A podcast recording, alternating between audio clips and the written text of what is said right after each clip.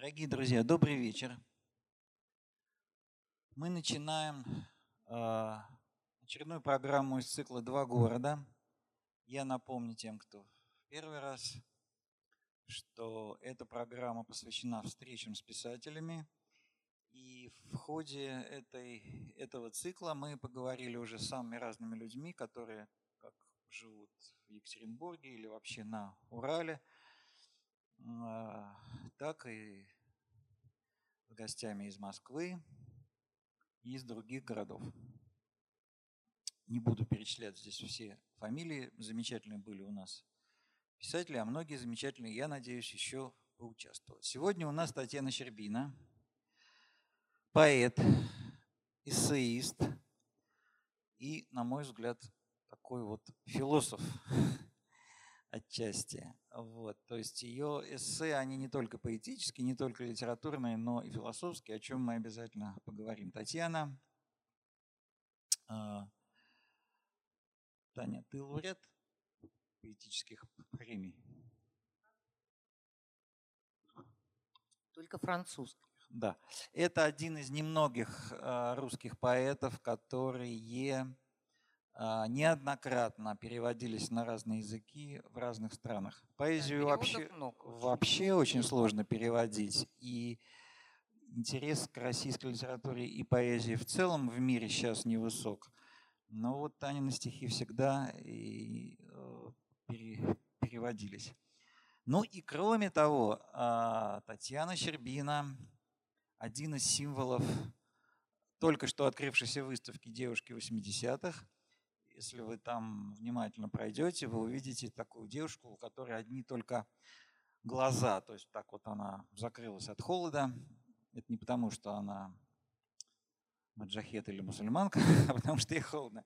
И эти э, глаза вот прямо сверкают нам навстречу. Это вот Танины глаза. А, еще раз, если будете на выставке, обязательно посмотрите эту фотографию. И в связи с этим, Таня, такой для разминки первый вопрос. Как тебе выставка? Ты ведь ее увидела в первый раз. Ну, что значит в первый? Выставку в первый, а вообще эти фотографии я многие, конечно, знаю. Ну, фотографии Сашина, само собой, но и многих других э, фотографов. И вообще вот э, фотографии 80-х годов – это совершенно такая особая вещь этого, ну, собственно, об этом, я не помню, это ты говорил или кто, что до этого не было таких прежде фотографий у нас, да, в России, и потом, так сказать, стало очень меняться стилистика. Ну вот, как бы да, это поэтому это такое интересное тоже свидетельство времени.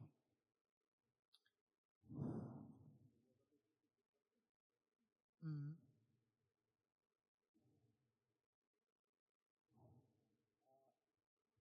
Таня, я э, хотел бы немножко поговорить о 80-х годах в первой части беседы, э, о поэзии затем, и 80-х, и вообще о поэзии. А э, в заключение поговорить, я знаю, что ты очень много ездишь по миру. Я, честно говоря, я, наверное, в своей жизни не знаю другого такого человека, который так много и жил, и был за границей, и всегда возвращался. И мне эта тема очень интересна именно сегодня. Вот, об этом мы поговорим в конце. Э, а затем мы предоставим э, возможность нашим, э, гость, нашим слушателям задать тебе вопросы. То есть мы должны уложиться примерно там в 45-50 минут. И автор лучшего вопроса я, то есть вернее не я, а Таня подарит книгу свою «Антропологические путешествия». Но это будет в конце. А сейчас мы начинаем вот э, первую часть. Поскольку э, мы открыли выставку «Девушки 80-х», и я хотел бы, знаешь, начать с твоего стихотворения, которое я прочту сам. Смотрю на людей, понимая, что глаз замылен устарели как мир компьютеров в час ротации, все, за, все заранее, даже юные, всем привили скорость распространения информации. Спрятавшись в норке, я стала зверьком пушистым, востроглазеньким, теплым, лишилась зуба. Что-то остановилось вовеки и присно в мире грез, видимо, мне отсюда. Переезды с места на место закрыли поле откровений, земель неведанных. Даже слезы ничего не выразят более, кроме боли. Остается жить, принимая позы перестрелки диких, пиар богатых, посредине пчелки, нанесшие лишку меда. Он течет по улицам, и наводнение с градом подступает к портящимся народам. Мне из норки слышно, как свищет вселенский ветер, как летают камни, покрытые слоем пыли. У меня камин тут и микроволновый вертел, и плоды творения, те, что сюда приплыли. Ну, это такое относительно недавнее стихотворение, начало 2000-х, да? Так давнее да. уже, у нас 2020 Давнее, год. да. Но тем не менее в них уже так, в нем уже такая современная нота, то есть мир становится все более жестоким, непредсказуемым, и человек э, ищет вот эту самую норку, да, то есть место, где он может спрятаться от э, столкновения цивилизации, от крушения вообще э, каких-то основных жизненных э, каких-то вещей, которые для него привычны. А я тебе, знаешь, вот неожиданно хотел такой вопрос задать. А не кажется ли тебе, что вот идеология этих самых там 80-х и даже 70-х лет э, советских, это как раз поиск своей норки. То есть это наша идеология. Найти свою нишу, свой круг общения, в конце концов, свой кружок. Для кого-то там это КСП, театральная студия, поэтическая студия при Доме культуры. Для кого-то домашний семинар по философии. Это и есть норка того времени, которая позволяет защититься с помощью близких по духу людей. Но ты в нее, в эту норку именно прятался. С другой стороны, именно эти кружки, эти норки, ну, ты, ты знаешь эту мою мысль, родили громадный багаж альтернативных знаний о мире, который был потом востребован в перестройку, стал идеологией общей. Как ты думаешь, вот эта рифма с 80-ми, то есть мы сейчас ищем эту норку, и тогда мы искали норку? Нет, сейчас этого нет совсем. А, но дело в том, что открыт... мы сейчас живем в открытом пространстве. Ну, в нем как-то неуютно, может быть, но ну, социальные сети, интернет как бы стал вот этой норкой, грубо говоря, стало это, да, а, то есть виртуальный мир. А вот в реальном мире мы живем в открытом пространстве. А тогда все, естественно, не было никакого интернета, не было вообще ничего. А, и вот это открытое пространство советское, оно для очень многих людей не представляло никакого интереса вообще. И, ну, вот в том числе для меня и, скажем, для каких-то, а, ну, тоже поэтов, писателей, там и музыкантов, и художников, с которыми мы общались. И общались, общение происходило, ну, сейчас как встречаются в кафе, там, да, где-то в кофейне, в ресторане. А тогда, ну, во-первых, этого ничего не было, но рестораны это были тоже не для нас, это были совсем друг, для другой публики заведения. А, и встречались дома и в мастерских художниках. И Э, жили еще как-то таким, вот Москва и Ленинград тогда, ну, Петербург ныне, да, вот это было, как бы ездили москвичи туда, в Ленинград, ленинградцы сюда, значит, и вот, ну, например, у меня дома, ну, минимум 10 человек всегда было, то есть просто одновременно, я имею в виду. А кто-то приезжал из других городов, из любых, и, как это говорили – вот там, типа, незнакомые люди. Здрасте, вот там такой-то, ну, общий, да, знакомый. Я вот там поэт, я не знаю, из Екатеринбурга. Вот мне дали ваш телефон, можно у вас переночевать? Конечно. Могли просто в дверь позвонить. В дверь могли позвонить по телефону, а могли просто в дверь. Ну, как ночевали где? То есть квартирка у меня была 42 квадратных метра. Но при этом три комнаты. То есть такая вот маленькая, но три комнаты. Значит, Если человек легко. Да, ну кто-то вообще даже на полу в кухне, на полу в коридоре. Ну, там по-разному. Вот бывало, что просто вот такое, как плацкартный вагон, это все выглядело. И это все было абсолютно в порядке вещей, да. А, то есть вот такой образ жизни. Ну, вот жизнь была как бы безбытная. А, ну, в том смысле, что ну, скажем, все то время. Вот, вот у меня квартира. У меня была отдельная квартира в центре Москвы. То есть почему тоже так у меня часто собирались. Значит, приходили люди, кто-то приносил что-то, а ведь очень плохо было с продуктами, это все как нужно было в каких-то очередях стоять. Ну, у кого-то к чему-то был доступ, да. А самым частым, что было вот легко купить, это тортик. Вот тортики, пожалуйста, вот у меня в доме внизу была булочная кондитерская, и там, пожалуйста, эти тортики, ну, то есть они одни и те же всегда были, а, но они продавались, и поэтому основным моим питанием в те годы были тортики, соответственно. А, ну, так кто-то что-то еще приносил, кто-то готовил на кухне, кто-то мыл посуду. А, то есть не было такого, что вот как бы занимаешься хозяйством, да? То есть кто-то что-то делал все время, да, и, в общем, незаметно это все происходило. Ну, так, по именам могу так сказать. Ну, там, Лёва Рубинштейн, там, Пригов Дмитрий Александрович. Ну, то есть вот кто постоянно, с кем мы дружили, кто бывал дома. Ну, многих нет уже. Курехин из, ну, композитор, музыкант из Питера, из Ленинграда. А, но называли, вот назывался это Ленинград, но мы называли это Питером тогда. Все называли это Питером. А Курехин был удобный в общежитии человек? Прости, пожалуйста, за этот вопрос. А знаешь, он был такой абсолютно погруженный в себя всегда. И он все время что-то как бы напевал какие-то мелодии. Он очень красивый был, вот очень красивый человек, ну, внешне я имею в виду. Вот, и такой он был всегда, ну, там что-то напевал, напевал. Вот там что-нибудь спрашивали, да, да, а, ну, как, и он начал что-нибудь быстро-быстро говорить, довольно бессвязное, надо сказать. Ну, что-то он такое придумал, вот как потом с грибом этим, Ленин гриб, да, это вот. Вот так что-то такое говорил, потом опять входил в себя и это. Потом ну, садился там, возили с собой вот эти Ямахи, да, вот эти, которые можно было привезти. Ну, электронное такое пианино. Ну, там Володя Сорокин, скажем, да. Ну, вот он тоже приходил, читал свои новые рассказы. А, ну, вот там все слушали. Вот там не было, что кого-то специально приглашали или... Ну, вот как потом возник так, квартирник. Это чуть позже возникло. То есть это уже были... Но Я слышал о таком, Тань, что перед возникновением термина «квартирник», который действительно уже больше к, пере, к перестройке относится, ну или к, к, к первой половине 80-х, был термин, наверное, еще в 70-е, «открытый дом». Вот был такой термин? Нет, по-моему. То есть я не помню вообще никакого термина, вообще никакого не помню. Просто, ну, как бы был, вот термин тусовка был, как бы, да.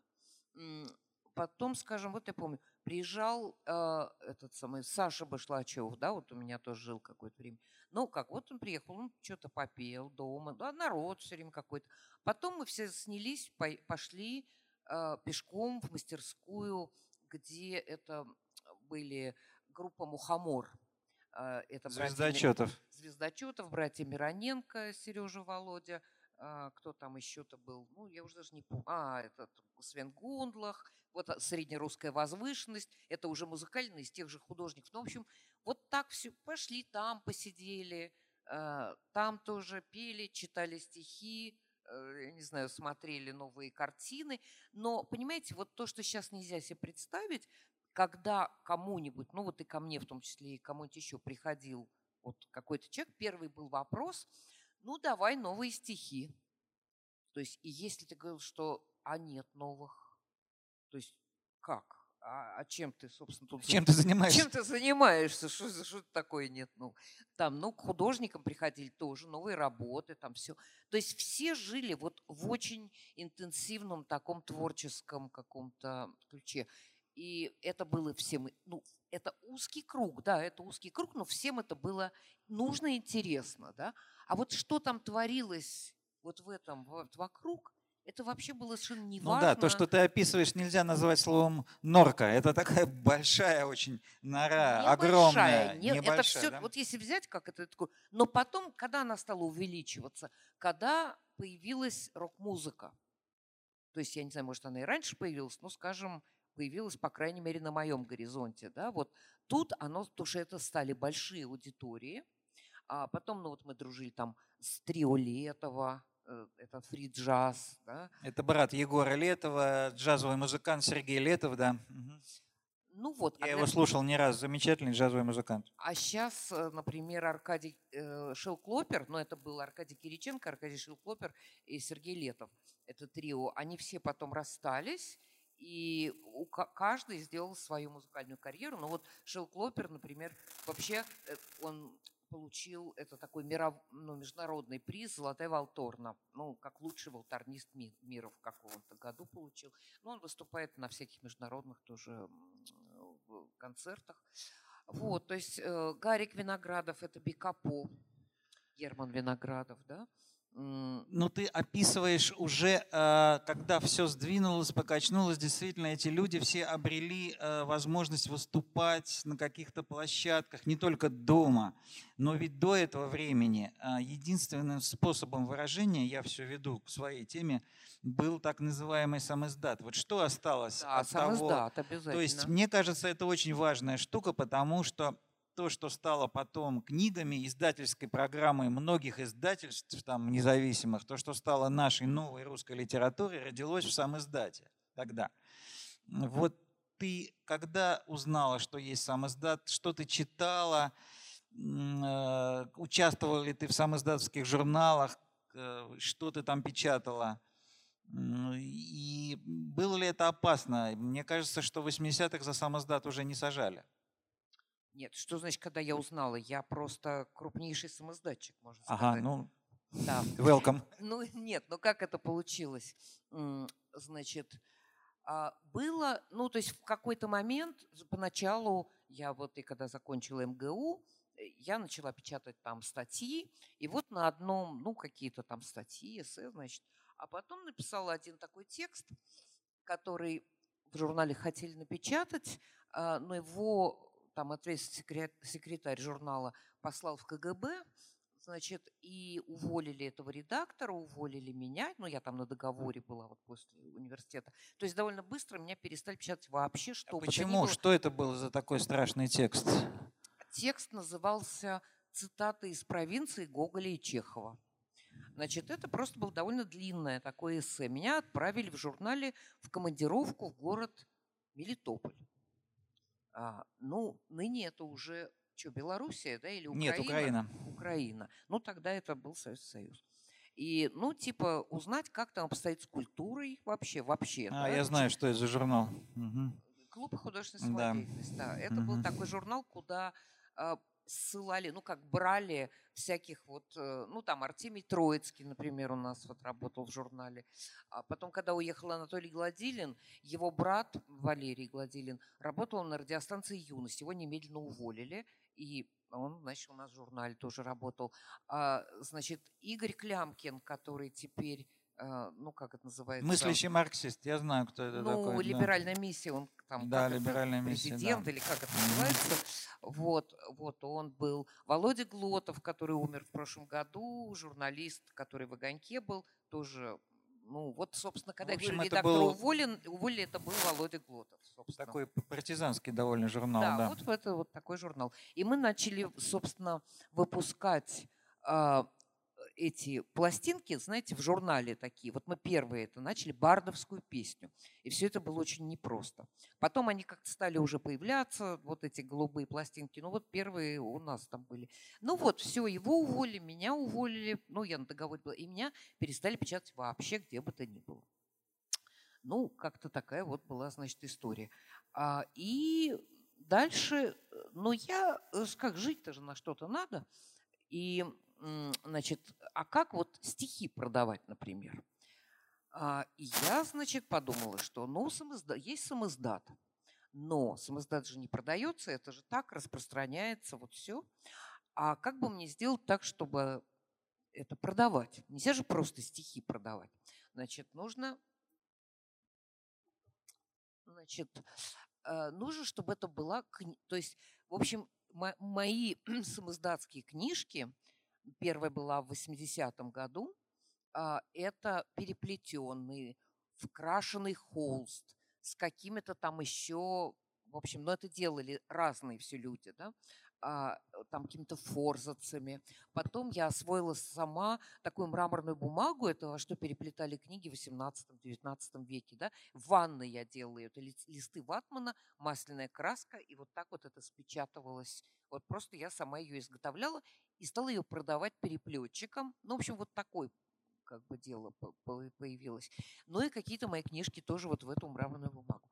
И еще были книжки, где я изобрела такую технику на пишущей машинке. Ну, может, вы даже не знаете, молодые люди, что такое пишущая машинка. Ну, была такая вещь. Это не компьютер. А, значит, там печатаешь на ней. И если делать без интервала совсем, вот так чуть подвигать каретку, то они как бы прям подряд шли, создавая узоры всякие. И вот я делала такие как бы картины из этого, да. То есть это похоже на пиксели, как, вот как теперь компьютерная графика. Вот это очень похоже. И раскрашивала перышком, акварелью, вот просто вот так точечно. И вот это были книжки с картинками раскрашенными, самые дорогие, потом с мало раскрашенными, с нераскрашенными. Ну вот, вот как-то Кому такой... же ты их продавала, Тань? знаешь, сколько было любителей? Да? Ну, например, Феликс Кузнецов, знаешь, что такое? Ой, Кузнецов, что я говорю, Феликс Медведев. Э, вот Феликс Медведев покупал у меня вот эти самые дорогие книжки, полностью там раскрашенные, все, все книжки. А недавно он продал их, э, ну, на, как это сказать, на аукционе. Есть теперь аукцион самоиздата. А, и у меня просили тоже, продавали мои рукописи какие-то и так далее. И вот а, в том числе он, ну там, я сейчас не помню цифры, но какие-то абсолютно бешеные деньги это было, эти книжки были проданы. А мой, например, один листочек, половинка А4, а, ну, от руки написанное такое одно стихотворение, которое было графически написано, стоящее из вывесок и лозунгов, но как стихи с рифмой. Вот, и вот там я просто запомнила, за 100 тысяч продали. Вот просто такой вот листочек. То есть это стало вот... Ну, ты была такая одна, вот, например, Пригов продавал свой сам издат, он ведь тоже очень увлекался этими вещами. Увлекался, мне, но... я, я про коммерческий сам издат слышу, честно говоря, впервые вообще да, в своей жизни. было такое, да. А, но вот мне кажется, что завела его я. Я не уверена в этом, но, по-моему, да. Но Пригов не продавал свои, свои эти рукописные вот этого книжки. я не, не помню, честно говоря, не помню. Может, продавал, может, не продавал. Мне кажется, все-таки тогда эти самоиздатовские сборники, журналы, альманахи делались ну, для того, чтобы сделать такую, такую квази, ну, как бы свое издательство, ну, просто на дому, там, четыре экземпляра, но для знакомых. То есть Не, ну это вот... был такой революционный э, момент. Такие, да, но были, бы... то есть как, были, скажем, политические всякие, вот экспресс-хроника, да, там, хроника текущих событий, а были литературные возникли, чисто литературные журналы. Значит, все это в Питере возникло. Все эти литературные журналы были. Это были часы, обводный канал. А, это как бы более старшего поколения. Потом Митя Волчек. А, ну, вот он на «Свободе» работает, может быть, если кто читает, знает его. Значит, он сделал журнал, который называется «Митин журнал». Ну, просто вот Митя, Митин журнал. Это было уже как бы вот другое. Вот поколение, то есть то как бы шестидесятники, это уже наше поколение было. И был еще журнал «Грааль» в Питере тоже. «Грааль», да, такой, это как бы эстетский, там что-то. Но это все были текстовые литературные журналы. Ну, за это не сажали, не привлекали. А как ты думаешь, может быть, советская власть и зашаталась, потому что она разрешила все эти кружки и, и такое широкое распространение сам, сам издата? Нет. Дело в том, что там отличие, например, от сегодняшнего времени. Значит, был, ну вот как вы слышали, безусловно, альманах «Метрополь», значит, который в каком-то там 78-м, что ли, году или что-то такое. И я просто помню, что я была в гостях у Генриха Сабгира, и он мне показывал вот этот метрополь, он был вот такого размера огромного, там наклеены были эти тексты, и что это было эм, 10 экземпляров. Потому что было правило, что если 10 экземпляров вот этой машины, это можно. А вот если уже 11 и больше, это уже все, это уже, да, могли посадить и так далее. Но вот как ты докажешь, Ну, вот, Ну пожалуйста, да, да, что у 10. тебя 10. И вот Метрополь они сделали принципиально 10. Ну, там, например, пишущие машинки определялись по кому принадлежит там пишущая машинка. Ну, так этих машинок-то было сколько. Поэтому там, если приходили к вот, где, где ты это нароешь? Да может, он 30 напечатал. Нет, вот 10, все, остальное не, не знаю. Но так что, а все это было у людей разных, поэтому доступа к этому не было. Вот поэтому. Но я говорю, разница в том, что сегодня можно вообще все, что угодно. Вот скажем, э, ну, не можем взять тебя за руку, но знаем, что ты там чего-то такое пишешь, я не знаю, делаешь, я не знаю, ходишь на митинги. И все, и просто в тюрьму тебя, и все, и неважно, ничего доказывать не надо. А тогда была такая бюрократия, ну, как бы, да, раз мы не можем вот типа взять с поличным, да, тогда, значит, не можем. Вот. Но один раз меня вызвали в КГБ, ну, это был 87 год уже, и они а, не ожидали, как я поняла, такой реакции от меня. Ну, то есть вот нам известно, что, ну, естественно, я печаталась и в там издате, и в сам издате, и книжки, ну, вот эти журналах, а, значит, в каких-то сборниках, которые издавались там в странах разных. Мулета там была, что там еще, я уж не помню, Грани, там что-то еще. Вот, говорит, нам известно, что вы там в сам издате публикуете. То есть, и ясно, и я говорю, да, и что? И они совершенно были обескуражены. То есть они ожидали реакции, что нет, я никогда, это не ну я. да, хотели э, на испуг взять, да. Да. Ну и вот что там, знаете, ваши стихи вот по радио Свободы передавали. Так, ну, мне говорили, я говорю, я не знаю там. Ну вот в каких-то там издатских журналах, вот, ну да, наверное, есть. И что? А, ну, там еще, в общем, много вопросов. И я им, кажется, сказала, я говорю, я не понимаю. А, ну, они начали с того, что мы можем вам помочь. А можем и помешать. И помешали, они действительно помешали потом. То есть мою книжку, которая должна была выйти тогда в советском писателе, издательстве советский писатель, э, разобрали набор, в юности сняли подборку, то есть помешали, да. Ну, нет, тоже было все равно. Танечка, ну вот ты целую галерею там, людей, э, ну, не то чтобы описала, а перечислила, которые прошли через твою квартиру э, площадью 42 квадратных метра. А ну, Парчиков, там Еременко, естественно. Да, это, ну, масса да. людей, о которых я еще потом спрошу там в связи с поэзией, но среди них-то про, про каждого из них хочется спросить. Но я все-таки спрошу про одного, это про Башлачева, который тоже один раз видел на квартирнике. Вот ты столкнулась, я не знаю, в первый раз или с ним вот так вот, или, или это было не с ним, вживую, с новой поэзией, то есть рок-поэзией. Поэзии, которая пелась, и, в общем-то, это не, уже не было КСП, не бардовская песня, это именно рок, рок, э, рок-эстетика. Что ты почувствовала, э, что ты подумала, когда ты это услышала? Это стихи настоящие или это все-таки что-то другое? То есть это вызвало отторжение, приятие, вот что? Нет, это вызвало приятие. Нет, почему стихи? Да, нет, это никак не... Да, да. Нет, ну я уже слушала. Почему рок, музыка? Ну, то есть э, я слушала и Цой, и Гребенщикову, и эти, как их звали там, Уж теперь даже забыла, как их... Э, была такая чудесная песня, мне очень нравилась. «Солнце встает над городом Ленина, Ленин встает над городом солнца». Питерская тоже какая-то группа. Ну, это Алиса была. Мое поколение молчит по углам, что-то вот такое. А, нет, я, конечно, была уже знакома тогда с э, этой игрой. Но Саша был это другое все-таки, да. Это, Саша это именно была, была поэзия в большей в большей как бы степени, да, то есть э, она могла вполне быть отделена от музыки. Ну и, собственно, я сделала первую его публикацию Где? после его гибели в журнале «Родник».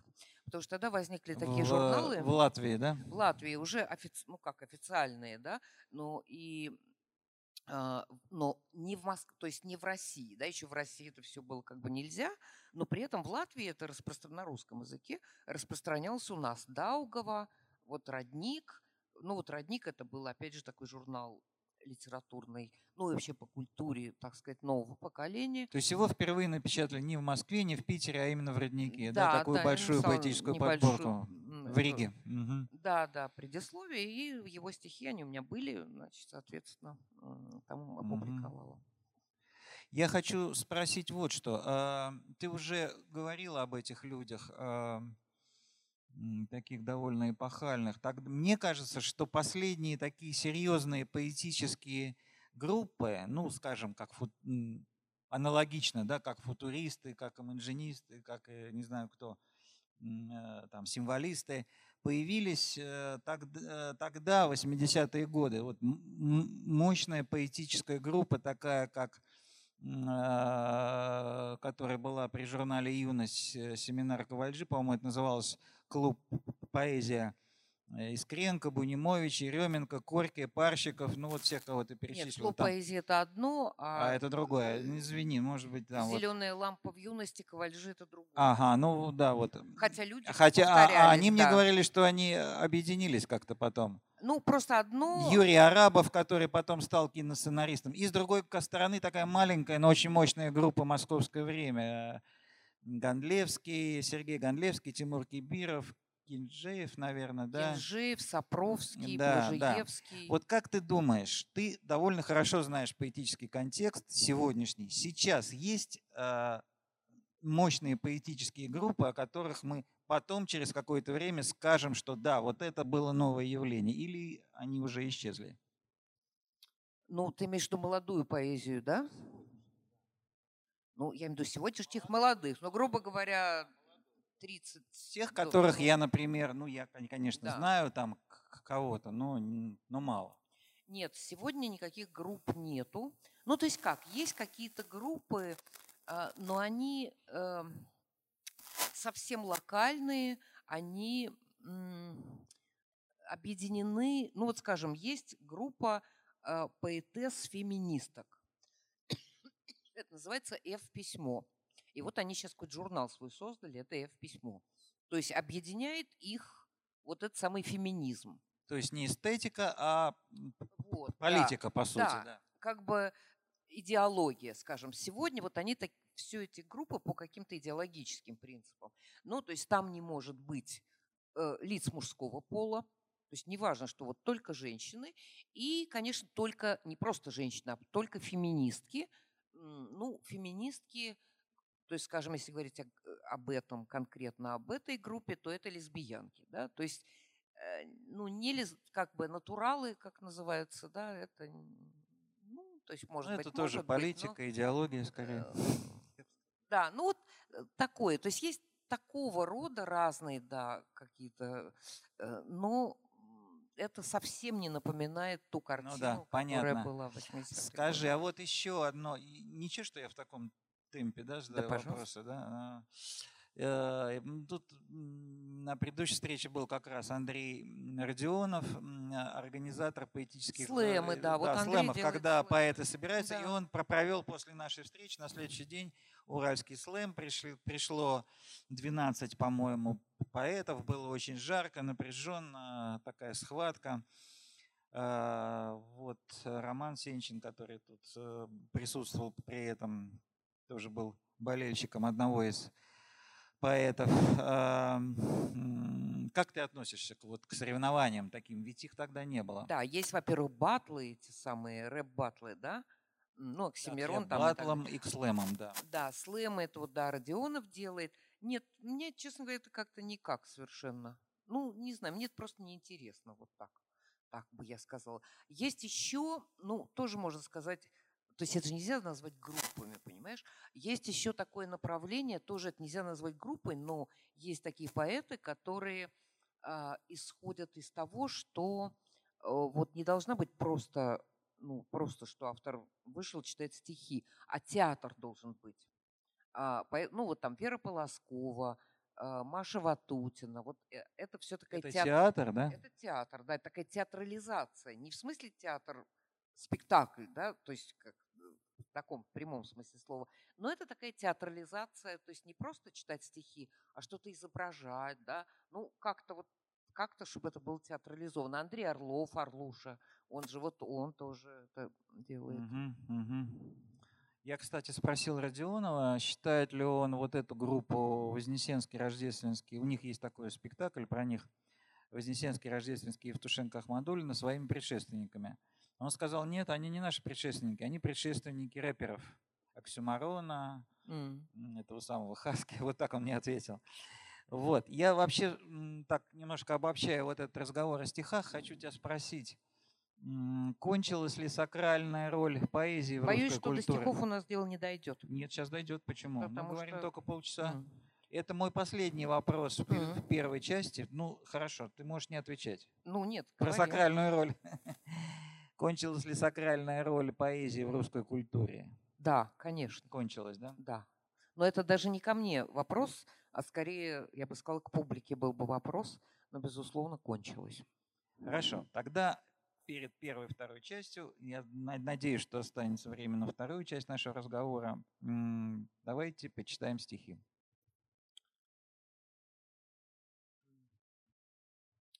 Ну, вообще-то у меня была такая мысль, э, поскольку мы находимся в Ельцин-центре, прочитать сначала стихотворение, которое называется «День траура», 23 апреля 2007 а, года.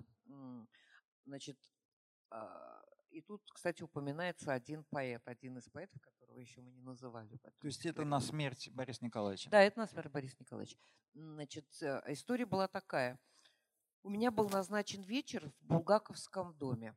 Ну, такая площадка тоже в Москве. А, задолго, месяца за два, на 23 апреля. Причем это просто так была дата 23 апреля. Потом, ближе к делу, вдруг выяснилось, что это день рождения и смерти Шекспира, 23 апреля. Ну, вот вообще как бы интересно.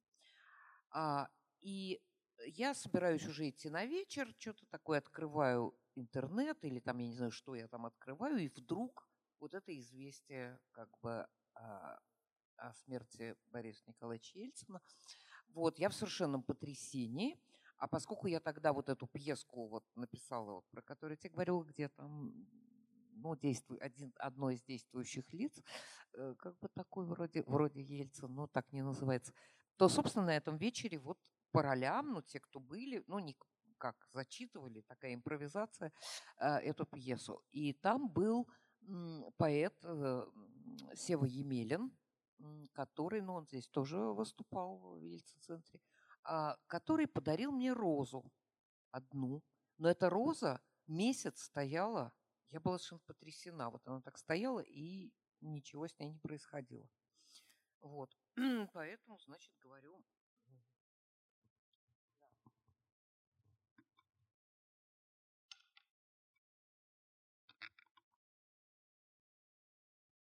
День, завернувшийся воронкой, на свете больше нет перил. Но не потух огонь в избенке, Емелин розу подарил. Она не увядает плотью, свой сок в цвет крови не сдает. Вы там, которые в полете, тут ночь настала напролет. Короткая Так, значит, 80-е э, годы, да? Читаем. Ну да, естественно. Ну, конечно, раз мы говорим про 80-е годы. Стихотворение о пределах. Цикады, мой Рамзес, поют цикады. Цикуты мне, Сократ, отлей цикуты. В ЦК не обратишься ли в цикаты? Нет, брат мой разум, я душа не буду. Постройки, мой кумир, смотри, постройки. Мы разве насекомые, чтоб в ульях кидаться на незанятые койки и тряпочки раскладывать, развешивать на стульях? Открой ее, Колумб, отверз скорее. Вести земную жизнь упрел потомок. Куда направить этот Куда податься бедному еврею? Куда направить этот наш обломок? Приятель мой, мутант неотверделый, безумный мой собрат неукротимый, у рвоты и поноса есть пределы, и вот они, да вот они, родимый. Ну, это 87 -го года стихотворение. Значит, еще стихотворение тоже 87 -го года, посвященное Володе Сорокину. Ну вот вы видели там, если вы были на выставке, цитату, да? Борщи, компоты и рассольники варила Золушка в кастрюле. Мачеха называется. А борщи, компоты и рассольники варила Золушка в кастрюле, которая на подоконнике в шумерской солнечной культуре видала за окном пейзажики, помоек, строек, демонстраций – а в спальню к непорочной Машеньке Иосиф приходил. В кастрюле же из чисто золота мутнел бульон из синей птицы, и только перец черный, молотый, как подновляет тушь ресницы, спасал птенца зазеленевшего. В окне зазеленевший полис встречал прохладой утро, лезшее будильником, чтоб жнец, торговец, кузнец Микенско-Критской хартии узрел, что рядом не пантера, а знатный хлебороб, член партии, и коль родит, то пионера. За что же Золушки пахарит-то? За то, что жизнь у ней кастрюльная, кастрюля кровью хоть не залита, сравнима с погребальной урною, на ней гравюры процарапаны, костьми нежнейших птеродактилей, слезами липкими закапаны, бледея и золото искателей. А Марья Ивановна мужа почует и Золушку бронит, не зная, что потому что непорочная, поэтому и не родная.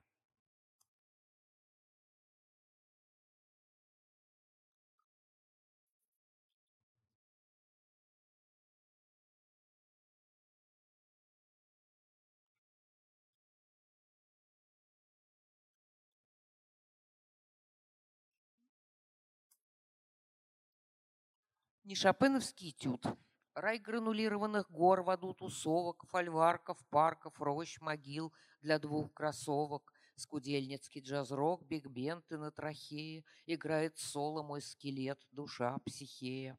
Марена, Майя, маята, как ряса ряска, Скрывает, что тащей кнута в неволе ласка, И что у тела тыла нет, и веры нету, И сыплет бабочка душа пыльцу по лету, Цветные порошки теней, помаду, пудру не в мисс Диор, мадам Шанель и фрау Бурду, а в негритянское лицо, стекло ночное, где будто свет и будто что-то там такое. Вот. Теперь есть два стихотворения, посвященные Саше Башлачеву. Я второе из них прочту. А, может даже показаться, что оно написано уже после его гибели, но нет, оно написано до этого. А, Линяева, Цветаев сласть от частых стирок, от смены танцев из пестря ориентиры, ступая кожа в плен притирок, душа придирок, ступая осторожным тапком на кафель, она и босая в летящий снег, ступая в кайфе, переступила огонь и стены, прошла насквозь. И все еще вопрос измены — вопрос. И все еще, теряя память о жизни целой, слепая страсть замучит верностью прицела, и рушатся дома, и слухи, и под откос, и все еще вопрос разлуки — вопрос. Как в казни тысячи кусочков, в тысячу точек — Воткнулись иглы, стрелы, струны, Один гвоздочек рубиновый, Звезда Кремля, сирена скорой, Правительство и воронка, все разговоры. Уже все ясно, все уснули, анабиоз. И все еще вопрос, что будет. Вопрос.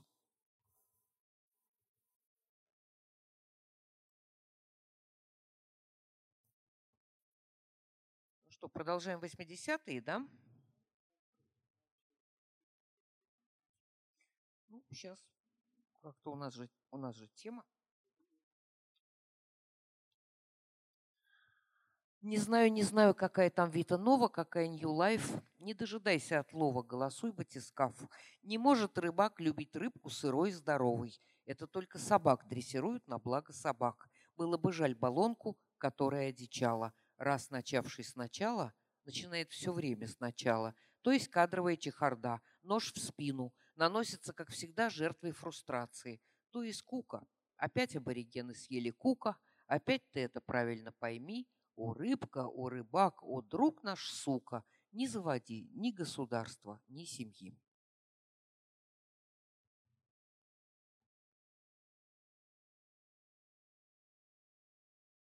Я не знаю, как вот вам кажется эти стихи 80-х годов, возможно ли их воспринимать сегодня?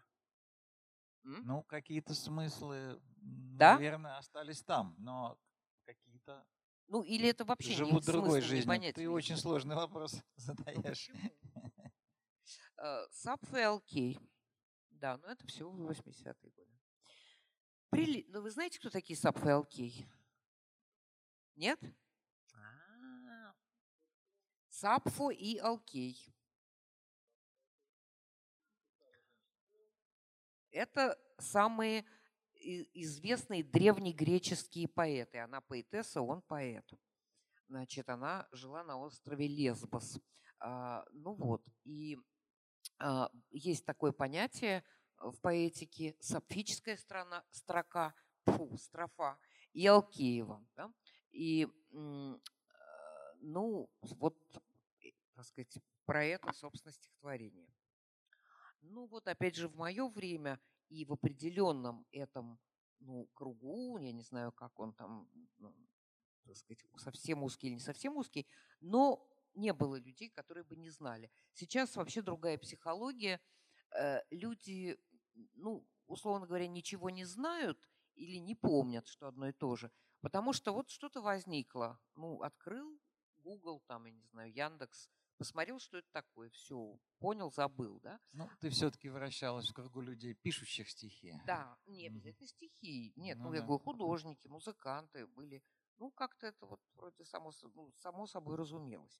Ну, там, я не знаю, я училась в школе, в университете. Ну, тоже. Um, Прелестница и поэтесса Сапфа могла любить соперника Алкея – Размером с дверцу платяного шкафа пред ней стояло зеркальце краснее, когда в нем отражались губки феи. Пред ней лежало зеркальце бледнее от белизны, как Зевс от Амалфеи. Став линзою им часть как автострада, оно взапрело. Где молчат орфеи, там пела Сапфа, не сбиваясь слада. Ты отражаешь, значит, ты отрада, и значит, я на свете всех милее, и всех румяней, значит, и белее. Зерцала ей в ответ «Курлы-мурлы». Алкий Такиль возносил хвалы. Он говорил, что я богиня тень. Пункт зеркала, какая хуетень. Но Сапфа скаканула со скалы. Алкей же некрофил, кричал ей Сапфа. Да я плевал на эту дверцу шкафа. И что за радость в платяном шкафу? Чтобы отразить тебя, мою сапфу, я изобрел Алкееву строфу. Любила одного тебя, Алкей, и если любишь, донеслось издали, сапфической строфою овладей, и чтоб ее твоей предпочитали.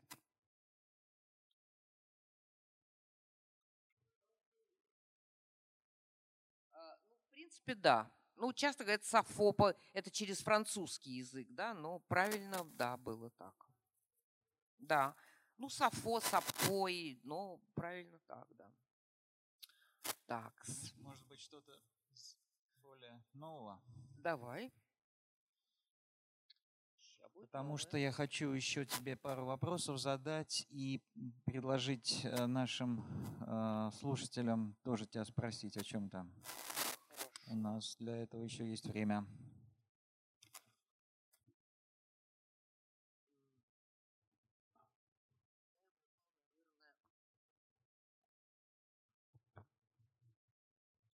Э, стихи уже последних, собственно, последних лет, последних двух, двух-трех лет. А, ну, вот первое я прочту такое короткое, которое имеет отношение к вашему городу, или, по крайней мере, сегодня мы были в музее Спаса, как это, музей Спаса на Крови, да? Ну вот где стоял Ипатьевский дом. Вот, это значит такое створение. Царь Николай двора второй не услышал ляск и не слушал вой по цехам на фронте и под землей. У него под контролем земля-земля. Он император всея-всея. За него и все оказалось зря.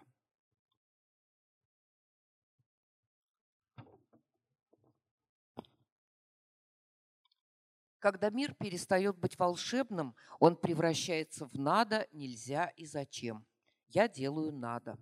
Заполняю, подписываю, оплачиваю, поливаю растения. Но они, подлецы, желтеют, прям помирают, ненавидят зиму, хоть и живут в тепле. Посуда, кажется, никогда не кончится, но я ее мою и домываю. Все продвигается, желтее, краснее, коричневее, на ходу ржавеющий механизм, тормозящий и тормошащий время. Зачем, зачем? Нельзя не крутить педали. Так говорят в неволшебном, где мозг качает из прошлых жизней страшный и сладкий сон.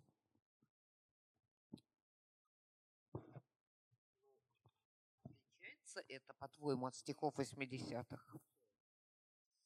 Грядет. Коты прижали ушки, а я их навострив, а я их навострив слежу. Процесс утруски и усушки пришел на смену кутежу. Грядет. Из будущего лезет неотразимый кровосос. Всемирный батл сбавляет, сбавляет спеси, поскольку все идет в разнос. Грядет. Но было мне везенье застать в сердечках и цветах мир. На колесах оборзенье, на крыльях и на всех парах грядет. Не так, как я каталась от грезы к грезе. Злостный кич все чувства заковал в усталость, оставив вздох. Какая дичь. Ну, удивительным образом твои стихи вот не прямо а через а, темы или слова, а вот каким-то внутренним строем своим связаны с эпохой. Ты знаешь, вот это странная вещь. Вот четко видно, что как это было тогда и как сейчас. Такую летучую рецензию. А вы знаете, кто такой Аркадий Бабченко? Знаете? Ну, историю вы знаете с его... Он на кладбище работает. Да. Вот. Усталость, в которой тупость и лень, и все вообще заебабченко. Не читаются книги, укорачивается день, трын травой мелкотравчатый. Память в спам, огонек загорается только когда онлайн. Каждый день называется «Ну и денек». 2013 недосягаем. Говорили «дно», что со дна стучат – но и дно давно заебабченко. По башке стучат в дверь в ЧК и в чат. Зло рассыпчато или крапчато. Перегорело, и перегар затемняет, темнит, окрестности покрывает сплошной загар, а усталость от бесполезности. Еще одно давай, и потом мы э, в конце еще почитаем.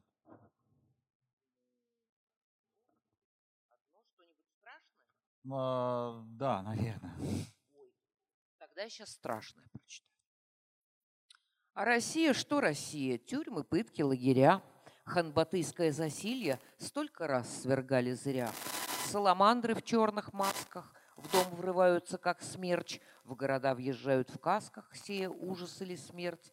Разгуляй поля бандитам, люди понимают, ждут, тихо занимаясь бытом, думают, есть Божий суд – но еще здесь место силы, воли, в истощении сил, мастерство проплыть меж Сциллой и Харибдой, от Годзил улепетывая шустро, в горе, в радости, в труде, жить в России – вид искусства и науки, как нигде. Вот это я люблю. Да. Э, Таня, э, я забыл сказать э, для тех, кто видит тебя впервые, Таня не просто вот человек, поэт, которого много переводили, что редкость, но и один из немногих поэтов, который как бы в параллельном жанре работает, в жанре эссе, прозы, конечно, но в основном эссе, что довольно, что довольно традиционно для русской поэзии. Писали эссе и прозу и Пушкин, и Лермонтов, и многие-многие. А сейчас вот такого мало. И я, э, ты очень много путешествуешь. Ты, собственно, и, э, как корреспондент Радио Свободы долго жила и в Мюнхене, и в Париже, всегда возвращалась. У, тебя не было мысли уехать вообще навсегда? А, мысли э, у меня мысль такая была а, в Париже. Ну, то есть сначала я жила в Мюнхене, ну, просто это есть, да, работает. А, это пригласили меня на радио «Свобода». Ну, я опущу, здесь просто я не могла дальше жить. А дальше, ну, в общем, неважно. Короче, вынуждена была туда поехать. Но мне как-то там не нравилось. Я там прожила полтора года, и я как-то мечтала оттуда уехать. Я знала французский язык, учила его в школе, в университете. И, ну и, собственно, меня переводили уже во Франции. Ну, я-то никогда там не была, я никого там не знала. Ну, просто мне что-то привозили, вот журнал какой-то там, не знаю. И вдруг меня пригласили э, в э, город Нант э, на фестиваль России, искусств России как-то. Как-то так это был. Там были из Москвы, из Питера художники, музыканты. Это 90-е уже годы. Это 92 второй, по-моему, год. Вот, и я приезжаю, значит, туда на этот фестиваль, вот впервые во Францию, для меня это торжественный момент, конечно. Вижу массу знакомых, друзей, там были, ну, и тот же Курехин был, Толя Белкин, художник был вот из Питера, который, ну, в общем, э, и, значит, э, а был Алеша Тарханов, я помню, там, Мироненко, а Володя Мироненко уже женился на бельгийке, парижской такой, и они купили квартирку, и, значит, ну мы как, в Нанте, они побывать в Париже, да, и мы э, рванули в Париж компанией, а Володя меня пригласил, у них была микроскопическая квартирка, вообще у нас даже таких не бывает, какие в Париже бывают микроскопические квартирки. Бывает, вот. бывает. М? Не, у не нас был... тоже бывает. В общем, он сказал, ты знаешь, давай, ну я говорю, там у него переночевать, типа, да, а, ну, говорит, у нас мало места, у нас такая маленькая двухкомнатная квартира. Ну, как я представляю себе маленькую двухкомнатную квартиру, да, двухкомнатная же. Вот, оказалось, что это а, одно, это как бы комнатка, ну, ну, то есть это комнатка, но очень-очень маленькая. А второе, это такое от нее ответвление, где в два этажа вот можно спать, ну, как, как по, полки Понятно, в поезде, да. да, а между ними такая раковинка, ну, как это сказать, кухня, да, ну, шкафчики, это вот и какая-то плитка маленькая такая. Ну, то есть это просто совсем микроскопическая. Вот, ну и мне там дали спальный мешок, и, значит, на полу где-то меня пристроили, потому что просто больше не было реально места. Ну, неважно. В общем, вот такое было первое. И Париж, конечно, меня поразил. Ну, все это было мне знакомо с детства. Все эти названия улиц, там этих ну, зданий и так далее. И я думаю, все, я останусь тут вообще жить, не знаю. Но это довольно быстро прошло, ну, мне дали там легко вид на жительство. А потом я все больше тосковала по Москве и, э, ну, как-то приезжала раз в год в Москву, и потом в последний раз, ну, чувствую просто, ну, не хочу уже возвращаться в Париж, и провела тут месяц целый, вместо того, что там, как я на неделю, например, приезжала или даже больше. Вот, но люди здесь ничего не, ну, мои друзья, они говорили, как? Да мы мечтаем, да если бы была возможность в Париже, там, да никогда в жизни бы не вернусь. Ну, это, это разный, понимаете, опыт такой, потому что, ну, у меня было, наоборот, чувство, что, ну, вот здесь происходит история, да, какая-то, ну, меня касающаяся, а я там где-то себе сижу в сторонке в этом Париже, и, в общем, я вернулась. Ну, ты приезжаешь туда ведь все равно. Скажи, пожалуйста, э, не могу не спросить такой вопрос не о литературе, а о политике скорее. Как повлияли вообще на французов э, э, теракты вот эти последние страшные? Ну как, очень плохо повлияли, естественно. Нет, во Франции вообще вот эти и теракты, потом эти желтые жилеты, это бесконечные, ну, забастовки были всегда, надо сказать, какие-то демонстрации были, забастовки, но э, что изменилось? Вот эти демонстрации, э, прежние демонстрации, они были, ну, как бы мирные, что ли, да, а вот э, вот эти последние годы это поджигают здания, каждый год жгут машины, причем в больших количествах, ну, какое-то там насилие происходит. Ну, то есть, в общем, вот это изменился характер как бы этого. Потом все эти демонстрации, они были за что-то определенное или против чего-то. Ну, например, правительство приняло решение – там сказать, а мы протестуем, мы не согласны с этим решением, требуем его отменить. И отменяли, надо сказать, в результате. Да и сейчас отменили. Всех этих, да, забастовок и демонстраций. А сейчас уже, да, ну отменили, но это не помогло, то есть нет, долой Макрона, вот такого не было. Долой президента такого раньше как-то не было. Ну вот когда я жила, это был Митеран и Ширак. То есть, ну как-то президент это было такое святое, да. А, ну мы его выбрали, как вот, это же потом другого выберем, если не нравится. Ну, в общем, э, вот такого совсем... Э, но это потому, что, конечно, влилось много очень людей, э, ну, тех же мигрантов, для которых это абсолютно все, ну, как сказать, просто дивертисмент, и они, ну, и сами там многие привыкли в своих странах к насилию там и так далее. Вот, то есть это очень стала пестрая такая толпа. И когда желтые жилеты начались, их поначалу поддерживали, ну, интеллектуалы. Во Франции очень важно, кого поддерживают интеллектуалы. Так же, как интеллектуалы всегда поддерживали все демонстрации и забастовки. И тогда все остальные люди как бы тоже к этому делу подтягивались.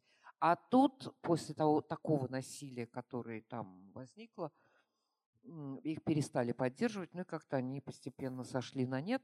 Ну, в общем, какая-то нервозная, я хочу сказать, обстановка. Конечно, теракты очень тоже влияют плохо. А сейчас это, э, ну, эпидемия, как его, коронавирус, это тоже, значит, уже что говорят, что запрет, ну, запретили, ну, рекомендовали не здороваться за руку, не целоваться, как у французов принято при встрече в щечку так. Ну, как-то все время вот такой напряг, да? Скажи, пожалуйста, вот, э, вот твоя книга, она целиком о путешествиях, которые мы сегодня кому-то подарим. Ты много ездишь с Сашей Тигнеридно, своим мужем, известным фотографом по миру. И во многих твоих эссе, вот в этой книге и раньше, да и просто в разговорах, я вижу такую мысль, что уходят вот эти европейские традиции. Это касается и Лондона, это касается и Парижа, вместо традиционных, консерватив... ну, традиционных каких-то вещей, свойственных для этой страны, появляется что-то другое совсем. А что это? Это какой-то компот, коктейль, я не знаю, кисель, вот из, из чего он состоит, собственно, вот это то, что приходит на смену этим французским привычкам, этим английским традициям? Ну, э, вот была эпоха, это четвертый с 4 по 7 век нашей эры, которая называется эпоха Великого переселения народов. Она же эпоха падения Римской империи.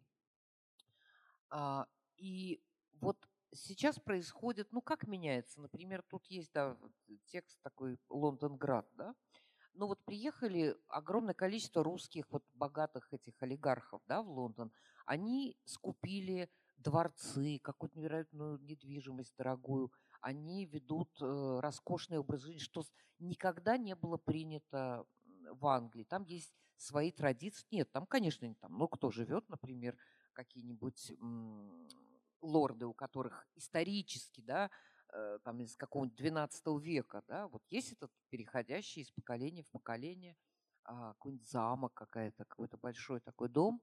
А, но а, я была, например, в гостях у принца Майкла а, в его, ну, какой ему там положен этот дворец, я уже забыл, как он там называется, я была удивлена, как это все выглядит внутри. Ну, очень бедно, просто, ну, вот просто как-то совсем, да. А, и, ну, как сказать, вот эта показная роскошь, это то, что совсем никогда не было свойственно англичанам. И это принесли, привнесли русские, да? Ну, не только. Это принесли арабские шейхи. Не, а, араб... а вот, скажем, во Франции... Китайские бизнесмены. Да, во Франции это привнесли прежде всего арабские шейхи. Они тоже скупили, вот тоже в одном я даже была, в таком имении, который в результате купил. Ну, я предлагал, просто даже написал тогда, чтобы Россия купила, потому что это была резиденция русского посла XIX века. Ну нет, купил арабский шейх. Ну, короче говоря, то есть очень, ну, а есть наоборот люди, которые живут на улице, просят милостыню. Есть районы там в Лондоне, ну, вот эти, где ямайские там всякие, да, э, ну, разные. То есть очень меняется, конечно, облик всех городов из-за вот такого...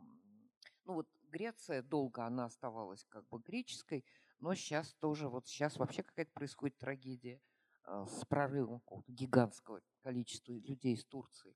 Ну, меняется, все меняется. Дорогие друзья, наступил момент, э, когда вам можно задать вопросы.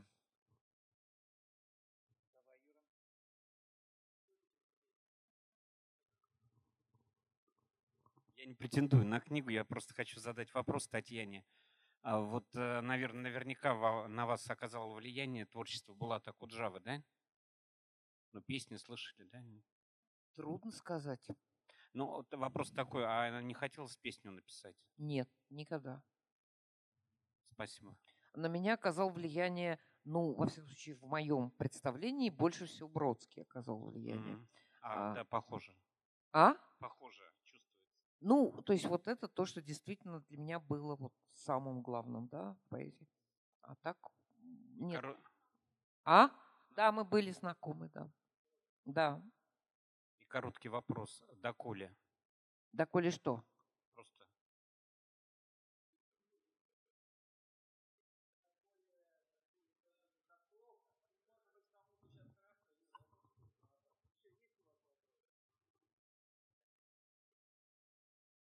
Вот я вам еще хочу показать журнал «Вестник Европы». Вот этот номер посвящен Греции, как раз последний номер, который вышел. И вот этот номер делала я. Он просто как редактор номера. И он, ну, собственно, он давно выходит. Это еще Карамзин в 18 веке начал издавать такой журнал. И вот он с некоторыми перерывами продолжается по сей день. Ну, вот я в нем работаю. Так что вот этот журнал тоже я могу кому-то подарить, например.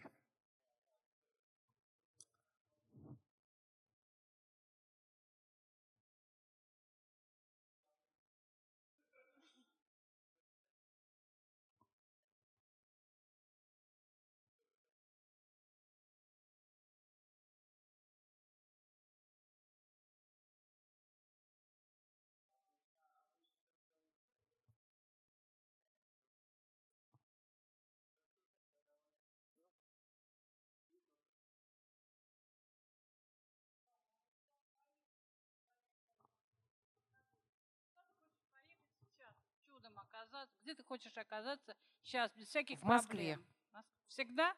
Вот так разбудить тебя В ночью? ближайшее время. Пока Да, эта паранойя вполне не возможно. остановится, я хочу быть в Москве, да. Скоро будешь. А? Ну, поехать я, конечно, всегда хочу в Грецию, да, это я всегда хочу. Люблю. А вот почему любишь? Это же нельзя такой вопрос задать. Люблю.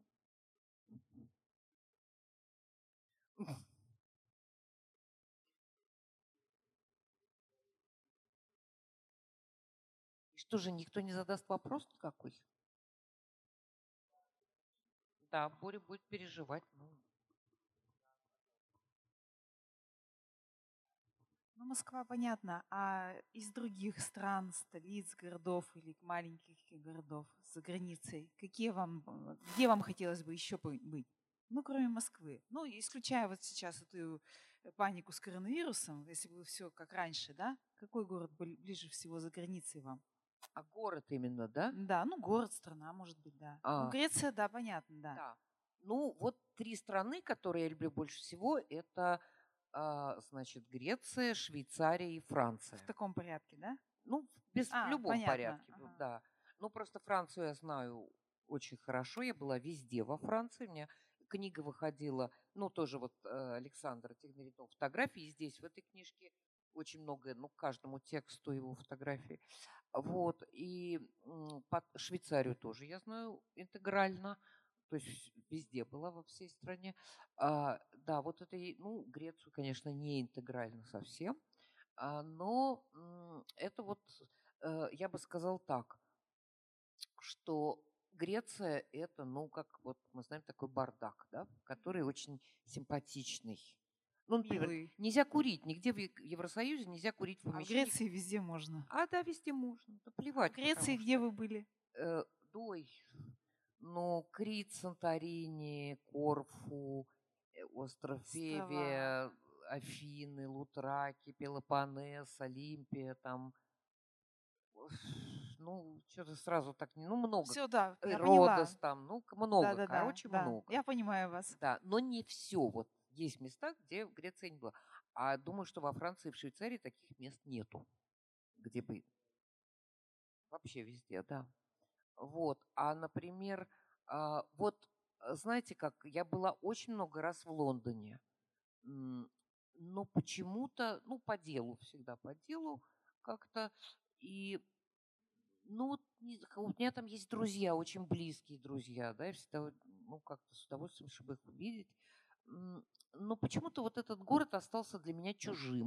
Не Более того, зацепил, да? а? Не зацепил, не цепляет, да? да, ну вот, скажем, или там желание поездить. Ну, один раз вот мы поездили с Александром тоже, ну, поехали, да, как бы от Лондона куда-то там в провинцию. Ну, не знаю. Ну, вот почему-то почему-то нет. Ну, я не знаю, там те же какие-то в Дании, вот недавно в Дании, например, да, в прошлом году. Не, совсем нет. Так, я никогда Чили не сразу была. приходит. Я никогда не была в Латинской Америке и не хочу там быть, мне почему-то неинтересно. То есть все, что я об этом знаю, мне это неинтересно. А времени там не так много, да, нельзя объять необъятное, как говорил Козьма Прутков. И я никогда не была в Черной Африке, а была только в Северной Африке, то есть э, в Египте, в Тунисе, там вот эти. А там тоже не была и тоже как-то не стремлюсь. Не знаю уж. А Северная Америка. В Северной Америке была много раз, и в Канаде была, да. Да. То есть я больше вот так... э, Я в Индии, например, один раз была. Нет, нет, нет, никогда. В Китае тоже. Спасибо, не надо. Да, я такой любитель западной цивилизации, да, скажем. Как-то остальное мне... Не, ну в Таиланде была там еще. Спасибо. Не, Вьетнам мне очень понравился, правда. Спасибо, спасибо. М. Можно я спрошу, а что делать тем, кто живет в Воркуте, не знаю, в Красноуральске? А что значит, что делать? То есть мы все время, да, когда говорим о каких-то местах, которые нам нравятся, чаще всего, мне кажется, вспоминаем замки, а, прекрасные западные какие-то страны.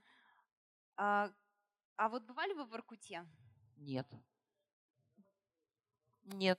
И, не, и тоже не собираюсь. Я не люблю холод. Я, ну, э, да, Екатеринбург Ну- это такое, можно сказать, исключение. Ну, я была два раза в Красноярске на книжной ярмарке, но больше никогда тоже. А, ну, тем я не менее, я все-таки знаю, что ты довольно много ездишь, Саша, по России. Да, но в другую сторону. Считаешь ли ты вообще, что есть в России ре- региональная культура? Ну вот я точно знаю, что здесь есть своя региональная культура, литература, театр, музыка, ну все что угодно. Музейная культура есть там огромная.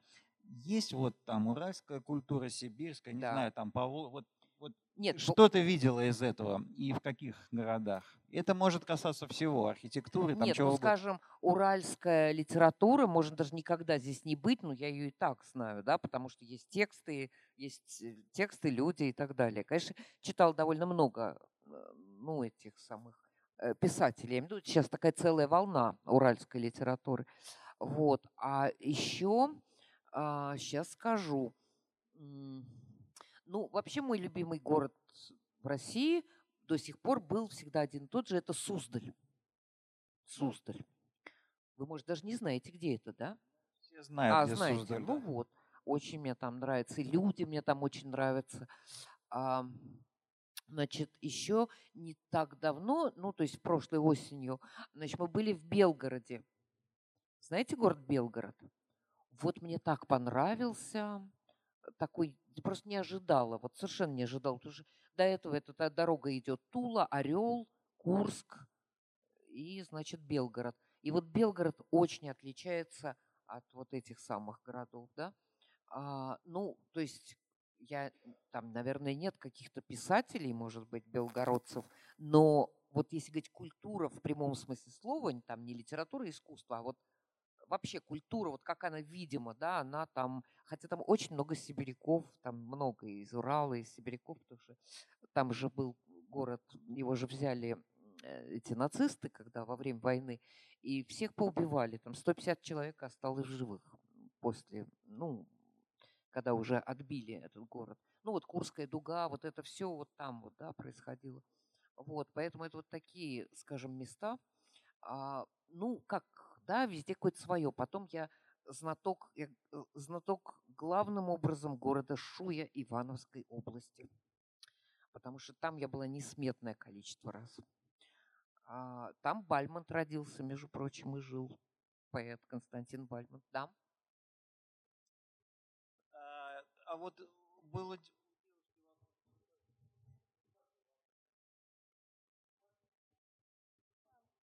меня еще один вопрос возник. У меня просто родители недавно в Суздаль переехали. Какое бы вы место там или событие порекомендовали? Ну, которое ваше любимое или такое самое необычное? Да, в Суздале.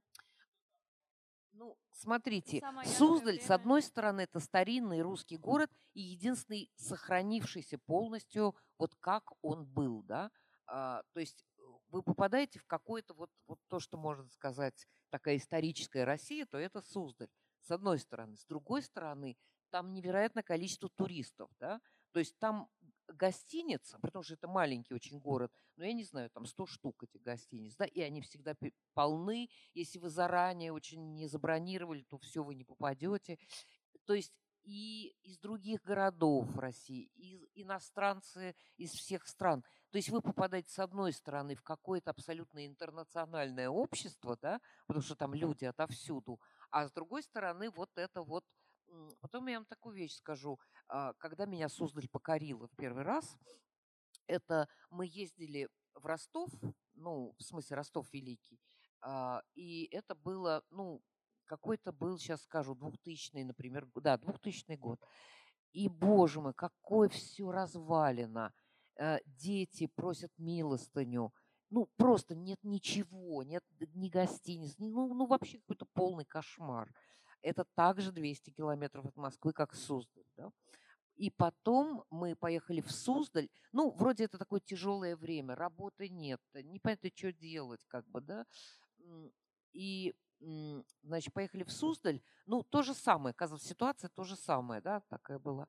И в этом самом Суздале, что мы видим? Люди там на своих огородиках выращивают, просто стоят вот так, продают там морковку, редиску, салатик, там что-то, кто-то что-то изготовляет руками своими, продает. То есть они прям невероятно, ну, выживать надо.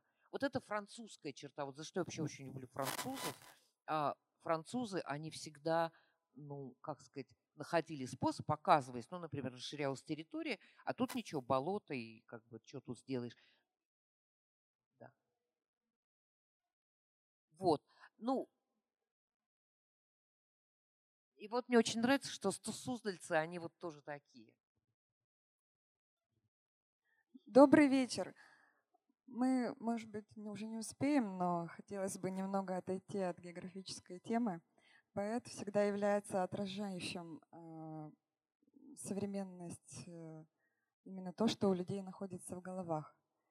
Вот многих моих э, ну, сверстников э, беспокоит ситуация с самообучающимися нейронными сетями.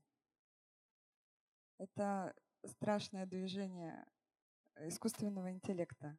Что вы об этом скажете? Самообучающиеся нейронные сети, то есть это, я переведу просто вопрос, машина, машина... А, я думаю, что не нуждается в переводе, да. Вы же Конечно. Следующий. А, вот мы даже думали посвятить один из номеров журнала этой теме тоже.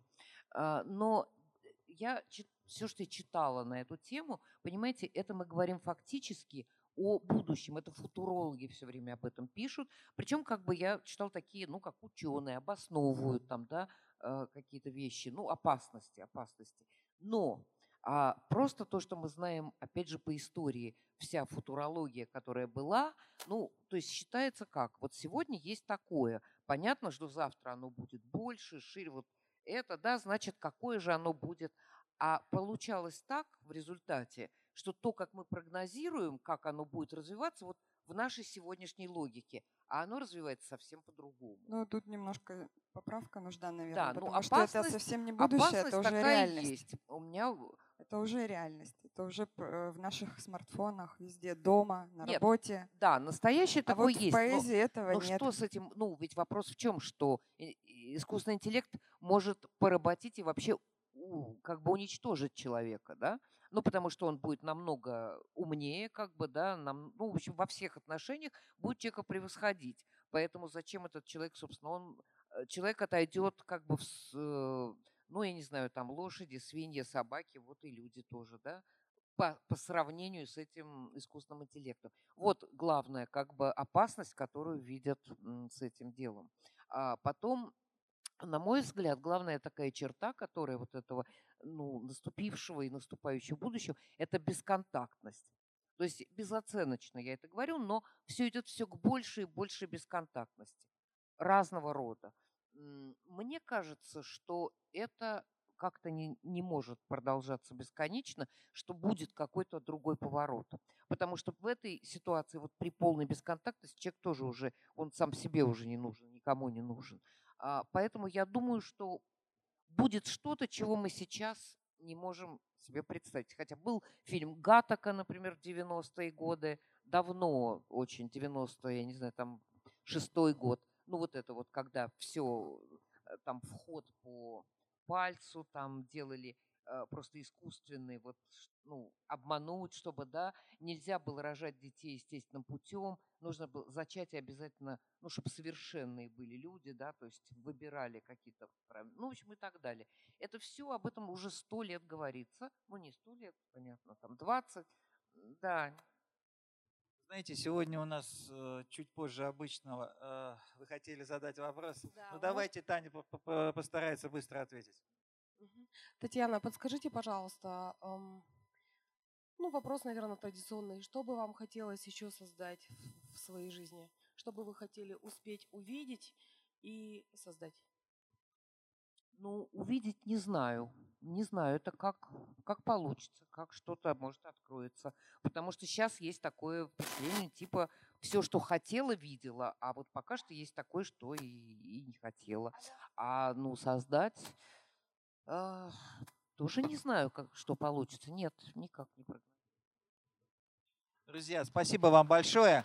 Сейчас наступил ответственный момент. Одну книгу, которую написала Татьяна, и один журнал, который она отредактировала, мы подарим. Журнал про Грецию, то есть он не такой не туристический, а такой глубокий, исторический, философский и так далее. Значит, скажите, э, кто, кто будет дарить, э, или ты сама и то, и другое подаришь? Скажи мне. Ты готова выбрать вопрос э, человека? Нет, книжку эту ты же книжку добыл, ты дари. А вот там, сидит Александр Тигнеридно, там его очень много фотографий к каждому тексту. Так, теперь кому я подарю журнал, кому... А, кому же я подарю журнал? А я уже не помню, кто что спрашивал. Нет, про Куджаву нет. Да. Да. А я бы не так сказала. А, просто э, вообще кому это интересно? Это интеллектуальный журнал, тут есть не только про Грецию, но есть и мой текст тоже. А, есть политика, есть э, философия, а есть, да, 10 лет после смерти Гайдара –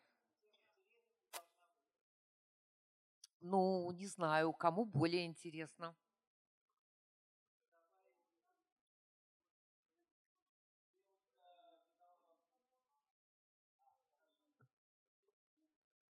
Нет, ну я тоже понимаю, люди стесняются так вот прям взять, задать вопрос. Пожалуйста.